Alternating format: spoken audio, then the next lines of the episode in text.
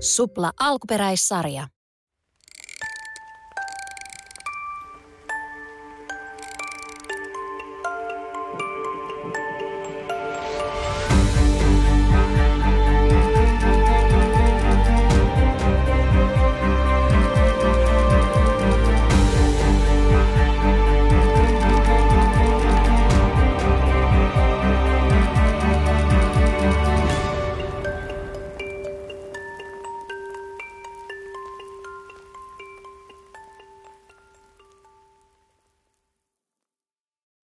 Hei ja hyvää uutta alkavaa viikkoa. Tänään mennään pitkästä aikaa Australiaan ja meillä on käsittelyssä tuore tapaus. Tapaus sijoittuu vuoteen 2020. Tämänkertainen jakso tarvitsee sisältövaroituksen. Tapaukseen liittyy myös lapsia ja rikos itsessään on todella julma. Joten jos tiedät, että jakso varmasti ahdistaa sinua liian paljon, kuullaan jälleen ensi viikolla. Mä julkaisen uuden Roviopod-jakson Supla Plussalla joka maanantai.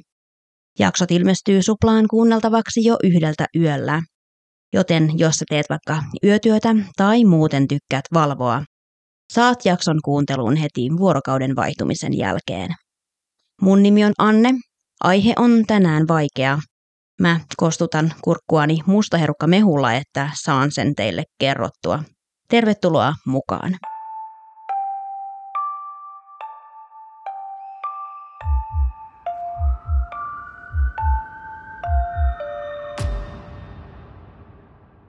Hannah Clark syntyi 8. päivä syyskuuta vuonna 1988. Hän asui vanhempiensa Lloydin ja Suun sekä veljensä Nathanielin kanssa Australiassa Brisbaneissa. Hannah oli jo vauvaiästään asti hyvin liikkuvainen lapsi. Äidin kertoman mukaan hän juoksi jo kymmenkuisena.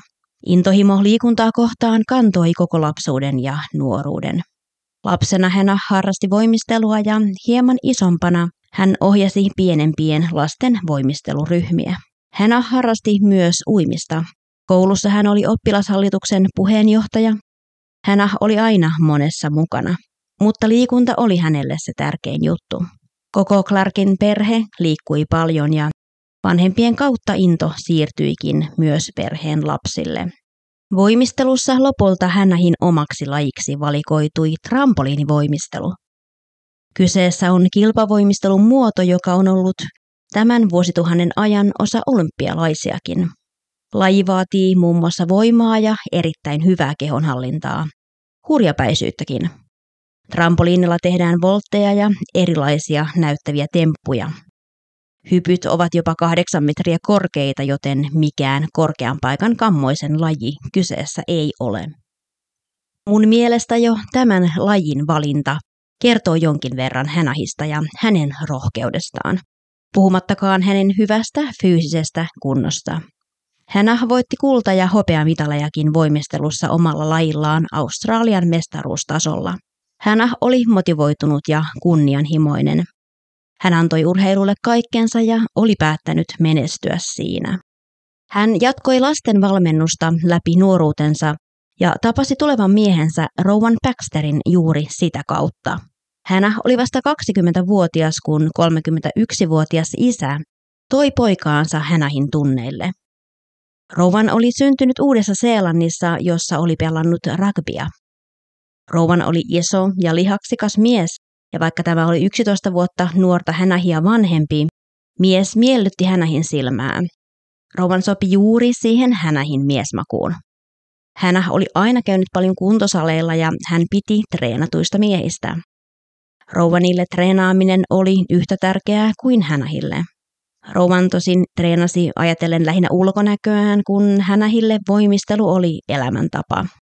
Rouvan oli hyvin kriittinen oman ulkonäkönsä suhteen ja siksi teki paljon töitä sen eteen. Rouvan oli muutenkin pinnallinen ja arvioi itsensä lisäksi myös muita ihmisiä ulkonäön perusteella.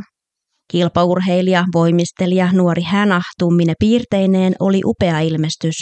Rouvan kiinnostui hänestä välittömästi. Ja kyllä he parina olivat fyysisesti todella upean näköinen. Hänah ja Rouvan tutustuivat toisiinsa tosiaan Rouvanin lapsen harrastuksen kautta. Rouvan kertoi olevansa yksinhuoltaja isä. Totuus oli hieman toisenlainen ja se selvisi hänähille nopeasti. Rouvan oli edelleen naimisissa lapsensa äidin kanssa ja he jopa asuivat yhdessä. Erosta ilmeisesti oli kyllä puhuttu, mutta lapsen vuoksi oli päätetty jäädä asumaan samaan asuntoon, eikä eroa siis oltu vielä tehty. Hänah ja Rouvan aloittivat suhteen keskenään jo Rouvanin asuessa edelleen yhdessä lapsensa äidin kanssa. Hänähin vanhemmat olivat epäileväisiä Rouvanin suhteen alussa. Rouvan oli vanhempi, hänellä oli lapsi ja he asuivat yhdessä entisen vaimonsa kanssa. Rouvan kyllä vaikutti todella mukavalta, mutta hänähin vanhemmat epäilivät hänähin ja Rouvanin olevan liian erilaisissa elämäntilanteissa, jotta suhde voisi toimia. Lopulta Rouvan ja hänen vaimonsa virallisesti erosivat ja muuttivat erilleen asumaan. Vuonna 2012 Rouvan kosi Hänähiä ja Hänähin vanhemmatkin alkoivat uskomaan suhteen mahdollisuuksiin. Hänä ja Rouvan avioituivat ja Hänä otti käyttöönsä Rouvanin sukunimen Baxter. Hänähin vanhemmat auttoivat ja tukivat heitä kaikessa mahdollisessa. He tukivat paria esimerkiksi taloudellisesti, kun urheilullinen pari halusi avata oman kuntosalin. Kuntosali oli Hänähin unelma. Varsinkin kun he pian avioitumisensa jälkeen saivat ensimmäisen lapsensa ja, ja esikoisen Aaliahin jälkeen kaksi muuta, Lajanahin ja Trein. Perheellä oli siis nyt kaksi tytärtä ja kuopuspoika. Hänä jätti kilpaurheilun äitiyden myötä. Oma kuntosali mahdollisti toimeentulon urheilun parissa kuitenkin. Hänä ja Rouvan molemmat työskentelivät kuntosalilla. He toimivat personal trainereinä ja muutenkin he olivat aktiivisesti itse salilla auttamassa kuntoilijoita kaikessa, missä he apua kaipasivatkaan. Asiakkaat oppivatkin nopeasti tuntemaan pariskunnan. Avioliiton ja lasten syntymien myötä hän sai huomata Rovanin todellisen luonteen ja joutui toteamaan, ettei mies ollut se, jonka kanssa hän uskoi menneensä naimisiin. Ensimmäisiä kontrolloinnin merkkejä oli, kun hän oikeastaan lakkasi olemasta yhteydessä perheeseensä. Hänähin perhe huomasi hänähin pikkuhiljaa katoavan heidän elämistään ja se oli heidän ensimmäinen varoitusmerkkinsä sen suhteen, että kaikki ei ollut kunnossa. Hän oli aina ollut todella läheinen perheensä ja erityisesti äitinsä kanssa. Seuraavaksi katosi Hänähin Facebook-tili. Rouvanin mukaan Hänä ei tarvinnut omaa Facebook-tiliä, koska he elivät yhteistä elämää Rouvanin kanssa. He tekivät töitä yhdessä, kasvattivat lapset ja viettivät vapaa-ajan yhdessä. Siksi heillä voisi olla yksi yhteinen Facebook-tili. Todellinen syy tietysti oli se, että yhteinen tili varmisti sen, ettei hän käy Facebookin kautta keskusteluja, joita rouvan ei päässyt näkemään. Rouvan oli ilkeä muille ihmisille. Hän puhui epäkunnioittavasti ja alentavasti asiakkaistaan. Hän kutsui heitä näiden selän takana jatkuvasti laiskoiksi läskeiksi. Tällainen puhe asiakkaista tai ylipäätään ihmisistä vaivasi Hänahia. Hän halusi olla kuntosalillaan sekä hyvä esihenkilö työntekijöilleen että tarjota asiakkaille hyvää asiakaspalvelua ja kaikin puolin hyvän kokemuksen treenaamisesta. Hän ylipäätään tykkäsi kaikin tavoin kehittää itseään ja hän halusi olla joka päivä parempi versio itsestään, kuten hän oli sanonut. Rouvan ymmärtääkseni ei näitä asioita sanonut suoraan asiakkaille, mutta hänen asenteensa oli aistittavissa ja inho asiakkaita kohtaan näkyi siinä, kuinka rouvan asiakkaansa kohtasi. Rouvan oli tyly ja asiakkaat mieluummin hakeutuivat hänähin juttusilleen. Siinä missä hänä oli lämminhenkinen ja aina aidosti asiakkaidensa tukena ja personal trainerina suosittu, Rouvan menetti asiakkaita koko ajan. Ylipainoiset asiakkaat eivät olleet ainut Rouvanin inhon kohde. Rouvan oli myös äärettömän mustasukkainen. Myös miesasiakkaat olivat ongelma. Miesasiakkaiden lähestyessä salilla hänahia kysyäkseen neuvoja hän sai ylleen aina mustasukkaisen ryöpytyksen jälkeenpäin asiakkaiden kanssa flirttailusta. Totta kai myös tämä asenne näkyi asiakkaille salilla. Salilla huomattiin yhtäkkiä hänähin muutenkin muuttunut tyyli. Oltiin helteisessä Australiassa meren rannalla. ja yhtäkkiä hänähin treenisortsit ja urheilutopit vaihtui löysiin joogahousuihin ja isompiin paitoihin. Rovan kielsi vaimoaan käyttämästä enää sortseja salilla, koska uskoi miesten kiinnittävän liikaa huomiota hänähiin, mikäli hän oli siellä sortseissa. Perhe kävi myös paljon rannalla, ja rouvan alkoi kontrolloimaan hänähin pukeutumista sielläkin. Hänä sai kyllä edelleen uida uimapuku tai pikinit päällä, mutta vedestä noustuaan, rannalla ollessaan sekä rannalla liikkuessaan hän joutui peittämään itsensä. Rouvan muutenkin määräsi hänähin pukeutumisesta. Hänä ei esimerkiksi saanut käyttää pinkkiä väriä ollenkaan, koska rouvani mukaan pinkki on lasten väri. Ja mikäli aikuiset käyttävät pinkkiä, he tekevät sen vain hakeakseen itselleen huomiota. Joten pinkki väri oli kielletty. Yksi älytön toimi, jolla hän yritti estää vaimoaan olemasta uskoton. Rouvan alkoi huomauttelemaan hänähille tämän muuttuneesta kehosta. Hänä oli urheillut koko ikänsä ja ollut aina hyvässä kunnossa ja sitä hän todellakin oli edelleen.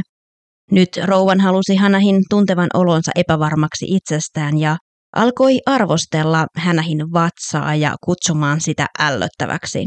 Rouvan pyysi Hänähiä kotonakin peittämään vatsansa, koska ei halunnut nähdä sitä. Hänä oli synnyttänyt kolme lasta neljän vuoden sisällä.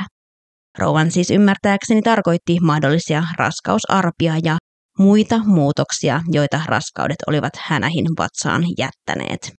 Rouvan ei arvostanut naisia millään tavalla ja sen hänä joutui huomaamaan. Rouvan oli aikaisemmin elämässään kärsinyt pornoaddiktiosta, ja vaikka hän oli päässyt tästä riippuvuudesta, hänellä oli erittäin kiero suhtautuminen seksiin edelleen. Rouvanin omien sanojen mukaan naiset ovat olemassa ainoastaan kotitöitä ja seksiä varten. Olikin kova isku Rouvanin itsetunnolle, kun hän oli personal trainerina menestyneempi kuin hän. Rouvanin asiakassuhteet päättyivät nopeasti ja hänähin asiakasmäärät vain kasvoivat. Hieron suhtautuminen naisiin ja seksiin näkyi myös perheen kotona. Hänähin täytyi olla käytettävissä seksuaalisesti joka ikinen ilta. Hänä ei halunnut seksiä joka ilta. Hänä halusi lopulta koko ajan vain vähemmän ja vähemmän, koska Rovanin käytös ei todellakaan ollut millään tavalla viehättävää. Huolimatta siitä, että hän ei halunnut, hänen täytyi suostua, ihan joka ilta. Mikäli hän sanoi ei ja pitäytyi siinä, Rovan muisti kyllä käytöksellään rangaista vaimoaan sinne asti, että seksiä jälleen harrastettiin. Yksi syy Rovanin käytökselle oli se, että valitettavasti Rouvan ei tyytynyt nostelemaan rautaa ja huolehtimaan ruokavaliostaan saavuttaakseen haluamansa lihakset, vaan Rouvan käytti steroideja. Steroidien käyttö aiheutti Rovanille samankaltaisia haittavaikutuksia kuin monelle muullekin. Rovan oli jatkuvasti kiukkuinen ja räjähdysherkkä.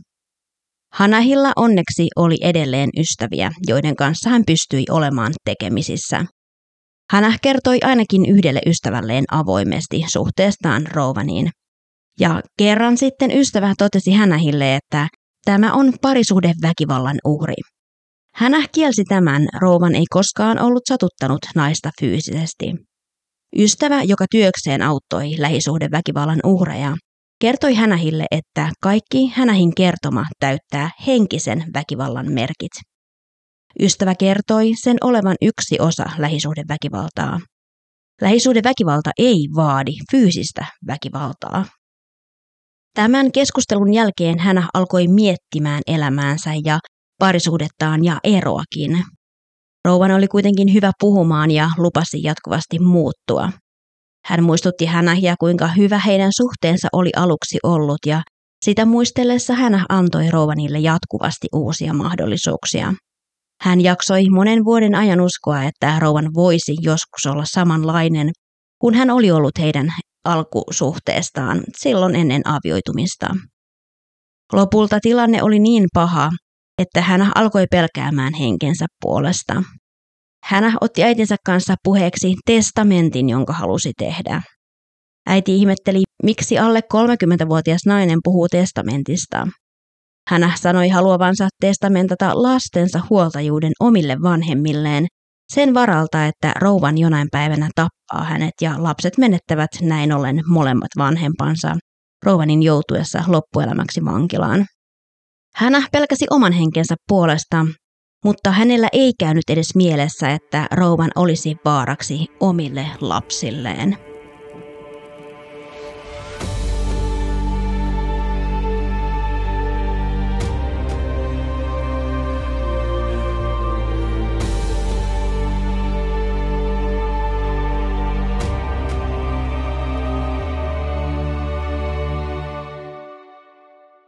Vuonna 2019, kymmenen vuoden yhdessäolon jälkeen, Hänä sitten päätti lähteä. Hänä tiesi, että rouvanin ollessa kotona hän ei sitä voisi tehdä, joten eräänä päivänä rouvanin ollessa töissä hän pakkasi jätesäkkeihin mahdollisimman paljon tavaroita itselleen ja lapsilleen. Lapset olivat tuolloin kuusi, neljä ja kolme vuotiaita. Hänä otti lapset mukaansa ja meni ystävälleen. Ystävänsä luota hän ilmoitti Rouvanille olevansa ystävänsä luona. Rouvan ei tiennyt, kuka tämä ystävä oli tai missä hän asui, joten Rouvan ei voinut mennä paikan päälle. Rouvan oli raivoissaan siitä, että hän oli lähtenyt salaa ja jättänyt hänet. Hän avasi jälleen oman Facebook-tilin ja kirjoitti Facebookiin päivityksen siitä, kuinka ei aio olla enää uhri, vaan hän halusi antaa kahdelle tyttärelleen hyvän esimerkin vahvana naisena, joka ymmärtää arvonsa ja tietää, mitä ansaitsee. Oltuaan hetken piilossa ystävänsä luona, hän muutti lastensa kanssa vanhempiensa luokseen. Hän puhui ja päivitti someen paljon siitä, kuinka vapaa hän tunsi jälleen olevansa. Hän sai päättää itse vaatteistaan ja siitä, kenen kanssa oli tekemisissä. Ja ennen kaikkea hän sai päättää itse omasta kehostaan eikä kukaan pakottanut häntä päivittäin minkäänlaiseen seksuaaliseen toimintaan. Hän aikoi hakea lasten yksinhuoltajuutta, vaikkakaan hän ei uskonut, että rouvan fyysisesti olisi vaaraksi lapsilleen. Hän ymmärsi nyt, ettei rouvan kasvattajana ole henkisestikään hyväksi lapsille. Ennen kuin hän saisi oikeudesta päätöksen yksinhuoltajuudesta, Rouvanilla olisi siis totta kai tapaamisoikeus, ja hän halusi, että rouvan tapaa lapsia valvotusti, koska rouvanin viestintä hänähin lähdön jälkeen oli ollut niin vihaista ja uhkaavaa. Tuolloin vuonna 2019 joulun jälkeen rouvan sitten ilmoittikin haluavansa tavata lapset. Hänä suostui valvottuun tapaamiseen hänen vanhempiensa talon edustalla ulkoillessa. Siinä oli ymmärtääkseni jonkinlainen puisto. Jos rouvan tulisi siihen puistolle, hänä tulisi lasten kanssa tapaamaan häntä siihen. Rouvan oli ulkoilemassa lasten kanssa, kun hän yhtäkkiä nappasi neljävuotiaan Lajanahin syliinsä ja juoksi autolleen. Kaikki kolme lasta säikähtivät tilanteen saamaa käännettä ja vaikka lapset eivät isänsä pelänneet, he alkoivat huutaa äitiä ja itkemään. Tilanne oli kummallinen. Hän ei ollut ihan lähellä rouvania ja lapsia. Hän antoi rouvanin touhuta lasten kanssa rauhassa ja seurasi itse tilannetta kauempaa. Hän lähti juoksemaan rouvanin perään, mutta rouvan ehti saamaan sen verran etumatkaa, että rouvan ehti nostaa tytön auton etupenkille, istua itse kuljettajan paikalle ja ajaa pois. Lapsi ei siis ollut omassa turvaistuimessaan, jollainen rouvanin autossa siis kyllä oli. Eikä edes turvavöissä, kun rouvan lähti ajamaan. Hän näki vain tyttärensä itkuiset kasvot painautuneena auton ikkunaa vasten. Hän soitti poliisit välittömästi etsimään lastaan, mutta poliisi ei voinut heti tehdä asialle mitään, koska rouvan oli lapsen isä ja rouvanilla oli lasten huoltajuus. Jos lain näkökulmasta asiaa mietitään, Veihän hänahkin lapset isältään salaa, kun kotoa lähti ja meni kaverinsa luokseen. Ja onneksi myöskään silloin poliisi ei heitä etsinyt. Vaikka moraalisesti meistä varmasti jokainen on sitä mieltä, ettei näitä tilanteita voi edes verrata toisiinsa. Hänä yritti suojella lapsiaan. Rouvan taas teki kiusaa ja pelotteli hänähiä ja sieppasi lapsen hänen silmiensä edessä. Ei Lain edessä nämä kaksi tapahtumaa varmasti juurikaan eroa toisistaan. Kummassakin tapauksessa lapsi tai lapset olivat laillisen huoltajan kanssa. Siksi poliisi ei tyttöä heti etsinyt. Lopulta hän sai kyllä poliisilta apua, kun Rovanista ei kuulunut mitään. Poliisi siis etsi lopulta sekä isää että tytärtä, joiden olinpaikkaa kukaan ei tiennyt. Ymmärsin siis, että hän sai poliisin etsimään heitä tekemällä katoamisilmoituksen, kun tarpeeksi pitkä aika oli kuulunut, että aikuistakin etsittiin. Neljä päivää sen jälkeen, kun Rouvan vei tyttärensä, poliisi löysi Rouvanin ja Lajanahin Rouvanin ystävän luota. Tapauksen jälkeen Rouvanilla oli edelleen laillinen oikeus tavata lapsiaan. Näihin täytyi antaa lapset Rouvanin mukaan. Tapaamisiin asetettiin ehto, että Rouvanin täytyy tuoda lapset takaisin äidilleen aina viimeistään ilta yhdeksältä. Ensimmäisen kerran, kun Rouvan haki sitten lapset mukaansa, hän myöhästyi heidän palautuksestaan hieman, semmoisen vartin verran. Eli ei niin paljon, että oli syytä olla yhteydessä poliisiin, mutta sen verran, että hän sai hänähin huolestumaan ja miettimään, missä lapset on. Rouvan mahdollisesti teki tämän jopa tarkoituksella. Kun Hänä sitten näki Rouvanin auton ajavan Hänähin vanhempien talon eteen, Hänä meni hakemaan lapsiaan. Lapset olivat takapenkillä omissa istuimissaan ja ottaessaan lasten turvavöitä auki, Hänä huomasi, että takapenkillä oli useita kuvia Hänähistä alusvaatteissaan. Ne eivät olleet olleet aikaisemmin siellä autossa, joten Rovan oli laittanut ne sinne näkyville, nyt kun tiesi, että hänä tulisi tuona päivänä hänen autolleen hakemaan lapsia sieltä. Hän halusi kaikenlaisin keinoin järkyttää hänähiä. Hänä tietysti suuttui nähdessään kuvansa autossa ja alkoi keräämään niitä pois, kun rouvan ensi kerran tarttui hänähin väkivalloin. Rouvan otti hänähiä kädestä kiinni ja väänsi käsivarren hänähin selän taakse satuttaen naista. Rouvan katsoi hänähiä syvälle silmiin ja totesi tiukasti, ettei hänähin kannattaisi tehdä mitään typerää. Hänä tulkitsi sen niin, että rouvan varoitti häntä ilmoittamasta tapauksesta poliisille. Mutta hänä ei alistunut rouvanin uhkauksille enää, vaan hänä tosiaan oli tapauksen tiimoilta yhteydessä poliisiin. Totta kai oli. Kyseessä oli fyysinen pahoinpitely. Yksi seikka jälleen, miksi hän halusi lasten yksinhuoltajuuden. Rouvan sai syytteen pahoinpitelystä ja väliaikaisen lähestymiskiellon koskien hänahia.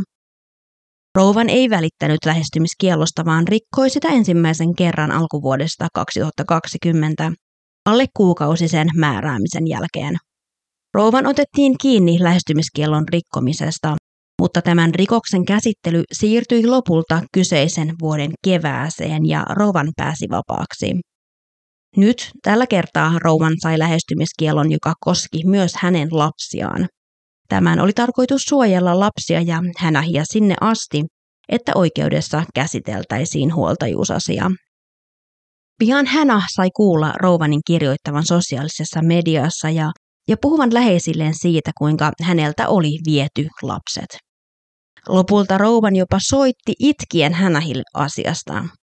Hänähin äidin mukaan rouvan häki tällä Hänähin sääliä ja onnistuikin siinä. Rouvan oli manipuloinut Hänähin tunteita vuosikaudet ja tiesi kuinka toimia. Mennään sitten helmikuun 19. päivään vuonna 2020. Hänä oli tuolloin 31-vuotias. Aalia 6, Lajana 4 ja Trey 3-vuotias. Se oli Hänähille ja lapsille ihan tavallinen aamu. Hänä oli lähdössä töihin. Mä en itse asiassa tiedä, miten Hänähin ja Rouvanin yhteinen kuntosali hoidettiin eron jälkeen. Tai avioeroahan heillä vielä ei ollut, mutta Rouvan ei saanut lähestyä Hänähiä.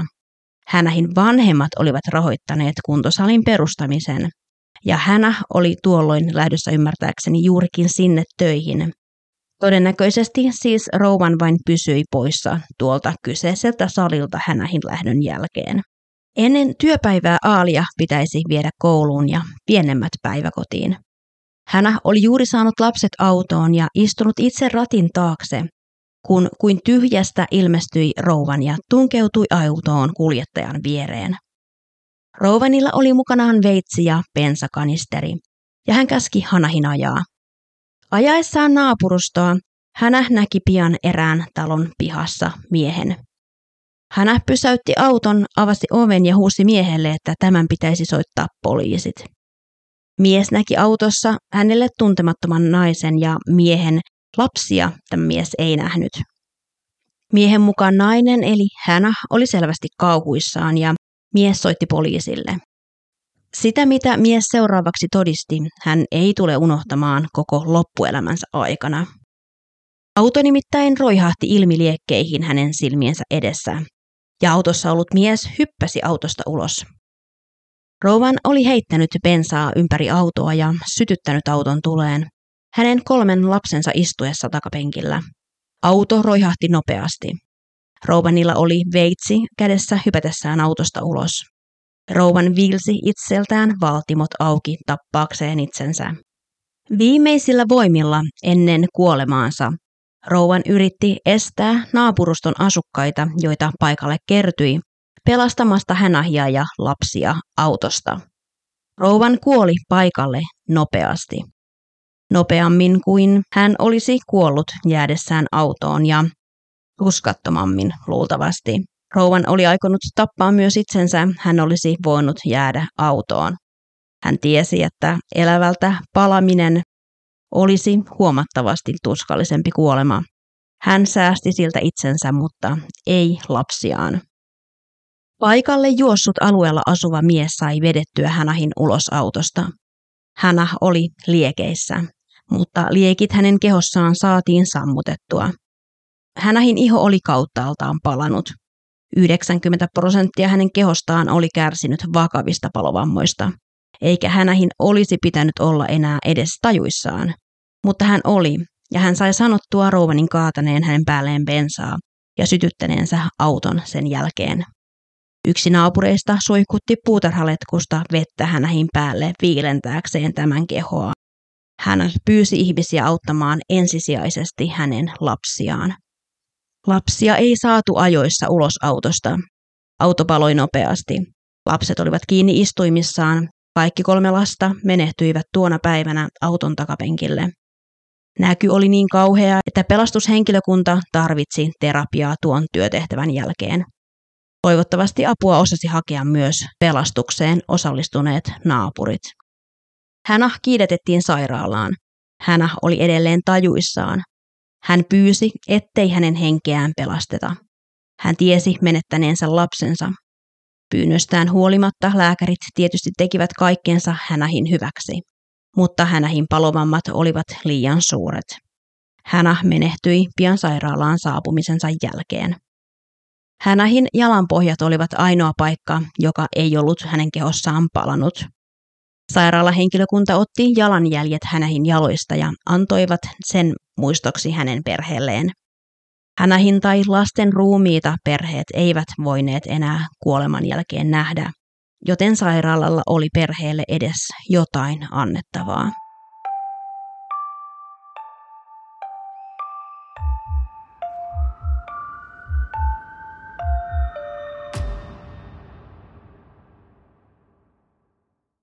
Hanahin virallinen sukunimi hänen kuollessaan oli edelleen Baxter, joka oli siis Rovanin sukunimi. Hanahin oma alkuperäinen sukunimensä oli Clark, ja sitä nimeä Hänähin perhe on toivonut Hänähistä käytettävänkin, koska Hänä oli halunnut erota, eikä heidän mielestään rouvan ansainnut sitä, että Hänä kantaa hänen sukunimeään. Lasten sukunimi oli aina ollut Baxter. Se oli heidän oma nimensä, ei siis pelkästään rouvanin nimi. Joten heitä on kuolemansakin jälkeen kutsuttu sillä nimellä. Hänähin ja lasten hautajaiset järjestettiin maaliskuussa. Heidän kuolemansa sai Australiassa paljon huomiota ja se nimenomaan sai aikaan keskustelua lähestymiskieltojen toimimattomuudesta ja lähisuhdeväkivallan ongelmasta. Maan pääministeri ja yksi ministereistä osallistui hautajaisiin edustamaan koko Australian kansaa surun keskellä. Tämä ei ollut pelkästään Clarken perheen suru. Tämä kertoi koko Australialle jotain maan turvallisuustilanteesta. Pian hautajaisten jälkeen Hannahim perhe perusti hyvän tekeväisyyssäätiön nimeltä Small Steps for Hannah, eli pienin askelin Hannahim puolesta. Tuotot käytetään perheväkivallan ehkäisyyn. Mulla ei ole mitään lisättävää tähän aiheeseen tällä kertaa. Tämä kaikki vetää aika sanattomaksi. Kiitos kun kuuntelit tämän jakson. Ensi maanantaihin asti. Heippa!